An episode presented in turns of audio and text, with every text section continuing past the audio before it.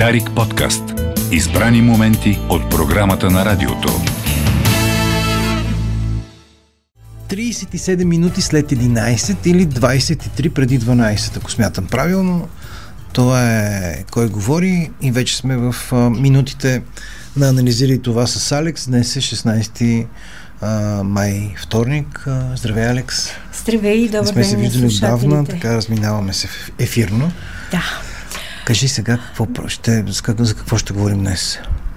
Предходният вторник започнахме да говорим с, а, тук с Мария, всъщност, а, за негативната страна на амбицията, което така звучи малко странно, но хората, които са се сблъсквали с този проблем, дали в себе си, дали в а, децата си или близките си знаят за какво сме говорили. Така че миналия път започнахме да говорим за това всъщност как се отразява м- амбицията върху поведението, соматиката, т.е. физическата, а, физически аспект при децата и генерално какво се случва и как много често за родителите амбицията, когато е срещат в самото дете, не тя да е проециране и насилстване върху детето. Когато е срещат, както казах, в детето си, тогава за тях няма проблеми, те се чувстват спокойни, доволни, горди, но всъщност амбицията много често, както и миналия път казах, води до така наречените детски неврози, въпреки че невроза вече е почти устаряло понятие в психологията, но да, а, води много често до психосоматика и всъщност до това детето да изгуби а, способност да бъде спонтанно, да, да се радва на постиженията си, да създава добри контакти а, с връзниците си и много бързо да се изчерпи в решаващите моменти, в които всъщност вече трябва да поеме много по-сериозно напред в живота. Амбицията се стоварва с един много така сериоз, много сериозна тежест върху житейския му път. Затова днес всъщност ще си говорим за възрастните хора вече, за големите хора, въпреки че от понятието възрастен зрял човек е много по-различно в Има някакви квалификации на Световната здравна организация, на ООН, ако не се лъжа, но не ги знам. Да. А, ще говорим по разбираем начин, за да не стигаме до терминология. Не, не, имам предвид да. като възраст. А, как ти имаш предвид като възраст, да, да. Попри, ако следим а, така, проследим възрастовата психология и по-скоро Ерик Ериксън, който е така стожер в а, това въз, зрелостта чисто като възрастов етап се достига около 27 плюс-минус. Не случайно, защото пък а, невро, невролозите, а, психоневроендокринологията, пък всички тези науки, впрегнали които са впрегнали вече а, изключително модерните технологии, доказаха, че около 27 годишна възраст, пак плюс-минус някоя година, а, съзрява и мозъчния субстрат. Рационалната част на Много мозъка. зависи от средата, в която се развива човек, така. от много други фактори, но, но общо взето е това. Да, така че направихме малко отклонение, mm. защото днес да, ще си говорим за това как функционира зрелия, големия индивид а, с а, тежката страна на амбицията, под тъмната страна, бих казала, на амбицията, защото може би тук трябва да отворя една друга скоба. Ако човек а, така спокойно постига целите си, ако има альтернативи, ако има спокойствието да му се случва понякога разтягане във времето, за да си постигне някаква задача или цел. Всичко това не го напряга извънредно много и той знае, че все някога ще стане. Или ако не Има стане едно, ще стане друго. Тоест имаш, имаш стратегическо търпение, нямаш напрежението, постигаш си целите, ако не става се пренасочваш, тогава говорим за нормално функциониране, нормална амбиция, защото особено в днешния свят а, ние някакси всички сме пришпорени и сме рам, рамкирани от това да, да можем да функционираме с амбиция, защото а, светът е много индивидуалистичен, много конкурентен, изключително високи летви се поставят пред всички млади хора и пред всеки един, който иска да е така адекватен и справящ се в средата. Така че здрава амбиция е общо взето, нали, като широко понятие, това, което преди малко описах. Ние ще говорим за тези хора, които реално не могат да се справят с тези процеси. Искам да те питам нещо. Не става въпрос само за професионална амбиция. Не? Естествено, да. Дори, според мен, става дума и за, за амбиция в личното отношение, mm-hmm. в личния живот. Именно, навсякъде. Тя се пропива навсякъде. Ако като дете си бил, както миналия път обяснявах много така простички, дори не бих ги нарекла симптоми, но такава дума ми идва, показатели е по-точната дума, в която детето ходи и се кара за оценките. А, почти с никого не може да общува, защото те не са достатъчно добри или тези ме гледат на криво, а, учителите не знаят достатъчно, а, невротизира се, стои до късно, учи, губи спонтанността си, почти не излизат. То описва нали, един от най-лошите варианти. Какъв голям човек ставаш ти? А, всъщност, както ти правилно направи този акцент, амбицията, когато е болезнена, тя се пропива във всяка една част от личността, съответно във всяка една част от функционирането, социалното, личното функциониране на личността. И това, което се случва е, че тези хора много често имат едно постоянно недоволство. Недоволство от себе си и недоволство от средата, което върви в една посока, която е изключително мъчителна, турмозаща самите тях.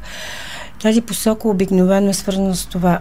Винаги може да е по-добре дали моето представене, дали средата може да е по-добра. Там, където отивам да си намеря работа, да речем, много често това, което аз чувам или се чете в и терапия, ми те не са достатъчно компетентни, а, не дават достатъчно перспектива, когато обективно да, но когато ти се случва на едно, второ, трето място и не можеш да намериш достатъчно а, добра позиция за себе си и винаги ситуацията е свързана с... А, те са на по фактори. Да, не само с външни фактори.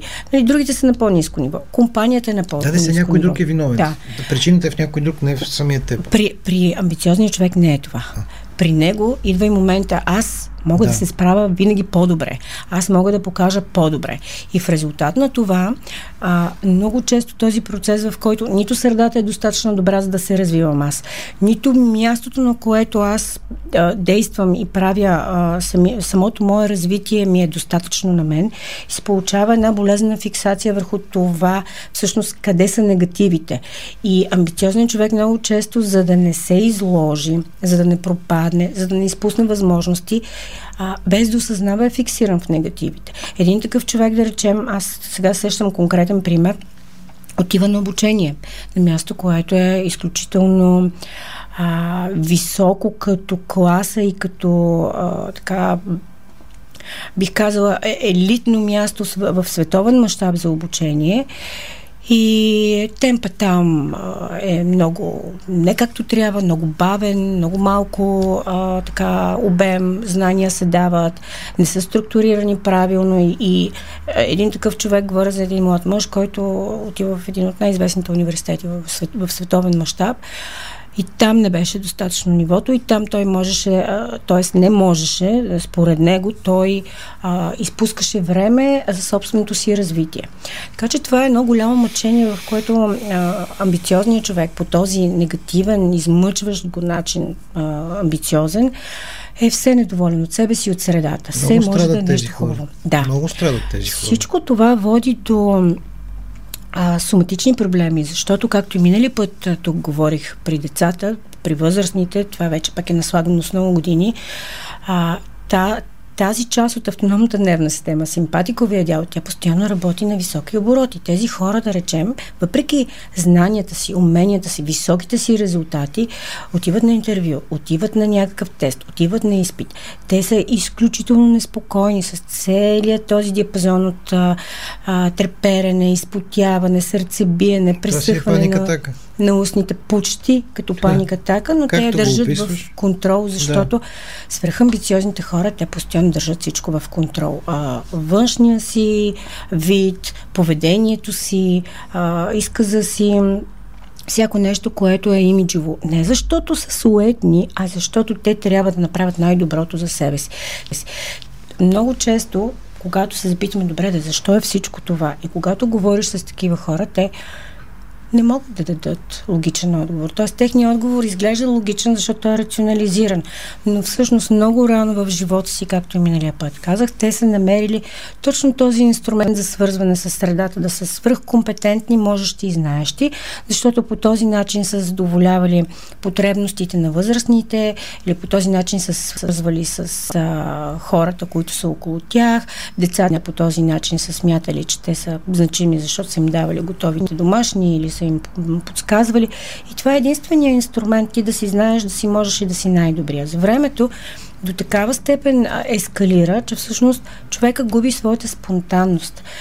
И много често тези хора във връзките си са обвинявани, че са а, перфекционисти, без емоции, егоистични, а, така насочени само към своите потребности, но не е точно така, защото тези хора искат изключително много да имат близост и топлина, но много трудно избират между емоционалното и рационалното, защото перфекционизма, който е заседнал в тях, не може да им позволите да отидат и да се елементарно казвам като пример, да се разходят с партньора или партньорката, защото трябва да са интелектуално доказан, т.е. той трябва да си свърши работата, трябва да си а, отметне всички задачи в а, средата, в която функционира.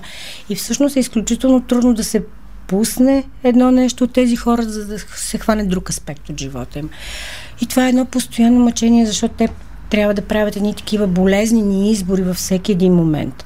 Да не говорим, че когато ти си амбициозен по този начин, а, стоейки в една среда, дали работна, дали приятелска, дали във връзката, а, има постоянно други хора, които по някакъв начин могат да ти се виждат по-добри. Защото болезнено амбициозният човек, който по своята си природа е несигурен и това му е инструмента, както казахме, за свързване с света, той винаги е в една застрашена позиция, защото другия може да вземе по-добрата а, така по-добрия пост в работата, по-бързо да се издигне, да е по-креативен или партньора ми или партньорката може да срещне по-интересен човек, който да е по-умен от мен. Винаги стои една такава интелектуализация на преден план и в резултат на което тези хора, без да осъзнават, без да го правят с лошо, в работна среда могат да са възприемани като изключително така напористи, студени, конкурентни или изкуствени и да се чудят защо не могат да създават близки контакти, защо другите хора излизат, забавляват се, имат една такава групова сплотеност, която ги кара да се чувстват добре и в, извън а, офиса, а те стоят самотни, въпреки че ще помогнат на някой, ще изнесат цялата работа. И това е за тези хора едно голямо сляпо петно. Те не разбират, че всъщност в техния си страх, в техния невротизъм, че някой ще ги надскочи, те постоянно търсят изява. Това изглежда изключително така дразнещо в очите на другите хора, когато е ежедневно и постоянно и те получават така разговорно казано синдрома на отличника, който винаги знае, обаче го ползваме само за това и за нищо друго. Същото и в личните отношения.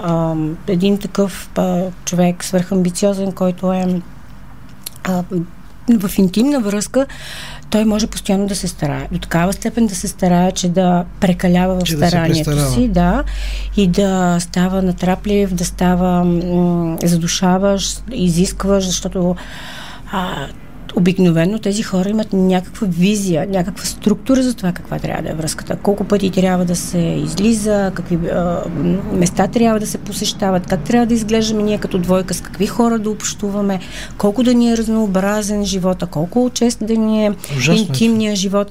И едно, едно постоянно надскачане на летва и всъщност партньора до такива до такъв тип личност трябва да е много спокоен, много търпелив, много разбиращ и всъщност да не се взима на сериозно. Да е пълната противоположност.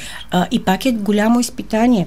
Всъщност, когато такъв тип а, личност осъзнае, че неговите усилия в повечето случаи, особено във връзката са излишни и нещата могат да върват много по-лежерно, много по-спокойно и започне да се учи да вижда индикациите кога прекалява, лека по лека може да осъзнае, че близостта е форма на спонтанност, че не е нужно толкова много да полагаш усилия, което теб самият ти изтощава, съответно ти насреща след това искаш партньорът ти също да е перфектен. Да, очакванията ти да. към него са базирани на твоите. Именно, колкото по-високи очаквания усилия. към мен, към моите изяви, към моята визия, ако щеш, дори, дори най-просто външния вид, толкова повече изисквания към партньора. И такива хора много често, аз сещам сега за една така конкретна ситуация, за щастие човека, за когото се сетих, той е изключително така проницателен а, и не е пропуснал да изгради емоционалната си интелигентност поради куп а, обстоятелства в живота му. Та, тогава, когато започна да работи той в тази посока, след един-два разговора казвам, всъщност аз съм изключително тираничен към моята партньорка. Mm. Тя е толкова прекрасна, толкова добра, хората всички толкова много я харесват. Повече харесват от мен със сигурност. Какво повече искам аз? И всъщност това осъзнаване му показа ден след ден, месец след месец, как всъщност това, което има е напълно достатъчно. То, то е много хубаво дори и е много по-добро, отколкото на другите. Така че, а, превеждайки през симптоматиката на свръхамбициозния човек, стигаме до момента, а, в който а, естествено се питаме, добре, как, как се оправя това? Първо с осъзнаване на целият този мъчителен процес а, с осъзнаване на всички елементи в, в ежедневието, които а, този тип човек се опитва да контролира. Как полага излишно усилие. Ден след ден това става а, на база едно когнитивно-поведенческо учене с един куп задачи. А, за тези хора е изключително трудно да пуснат контрола, защото ако аз имам само един инструмент да се справям в този свят, тогава как изобщо ще продължа напред, ако не съм толкова амбициозен, толкова умен или толкова справящ се, колкото ми е необходимо на мен, в моите очи. Така че лека по лека е необходимо първо да се осъзна откъде е, е тръгнал този процес, след това човек да започне да го, беля... да го забелязва в ежедневието си, защото много често това е, както казах, сраснало с личността, то е гръбнака на личността и се появяват изключително много автоматизми, дори алогични му заключения а, ако аз а, отида на почивка, ще ми вземат а, работното, работното място. място да. Ако аз а, не се отзова веднага събота или неделя на нещо, край. което пишат, край, нали? Аз в понеделник не мога да отида, аз трябва да след това да а, изработя 24-часови а, наряди в кавички, за да мога за да, да се компенсирам. Да. И всичко това са логизми, защото човек много лесно може да разбере, че а, е изключително полезен и ценен не когато постоянно е на стендбай режим, защото в крайна сметка тези хора много бързо стигат и до а, изчерпване, прегаряне, бърнаут, точно да. така бърнаут. И тогава вече няма как да се върнат в същото положение толкова бързо и лесно. Така че това е първото на ежедневна база, да започнат да хващат тези автоматизми и пориви, и страха, и тревожността. И след това вече да се научат да живеят по-спонтанно, за да могат да лека по лека да създават и по-добри връзки и отношения. И когато видят, че може да се балансира всичко това, се научават да живеят по-лесно. Но това е един дълъг процес. И да осъзнаят, според мен, това, макар че тази култура у нас се повишава, че разговорите с специалисти като теб биха могли само да им бъдат от полза. Да. Тук ти с а, това вмъкване а, вкарваш нещо много полезно, което аз щях да забравя да кажа. Ето, аз ти припомня. Подсъзнателно го. Така а, но понякога им е много трудно на амбициозните да хора признаят. да отидат а, при а, специалист Точно за подкрепа. Така, защото това е публично признание. О, това е срам, аз съм слаб. А, но ако си помислят, че в крайна сметка това не е свързано непременно с някаква слабост, а потребност да усъвършенстват себе си, ще имат друга нагласа към специалиста. Добре, благодарим на Алекс, както винаги много интересна. Това е и края на днешното издание на Кой говори, 16 май, вторник, часът е 11.56. След 4 минути в ефира на Дарик ще прозвучи гласа на Боляна Бозинарова, която ще ви представи новините до този час. Боянко Кудов беше и ще продължава още известно време да е този режисьор, а ние с вас ще се чуем утре по същото време на същото място. Благодаря ви. Дарик подкаст. Избрани моменти от програмата на радиото.